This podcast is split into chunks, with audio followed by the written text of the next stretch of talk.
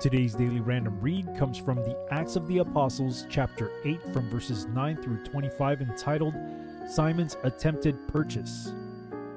But there was a certain man called Simon, which before time in the same city used sorcery, and bewitched the people of Samaria, giving out that himself was some great one, to whom they all gave heed, from the least to the greatest, saying, This man is the great power of God. And to him they had regard because that of long time he had bewitched them with sorceries.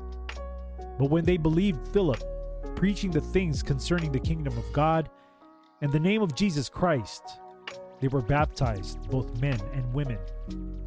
Then Simon himself believed also, and when he was baptized, he continued with Philip and wondered, beholding the miracles and signs which were done.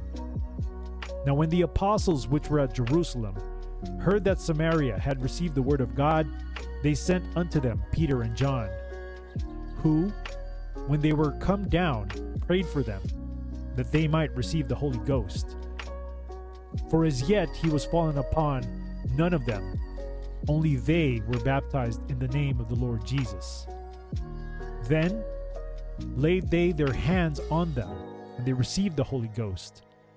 And when Simon saw that through laying on of the apostles' hands the Holy Ghost was given, he offered them money, saying, Give me also this power that on whomsoever I lay hands, he may receive the Holy Ghost.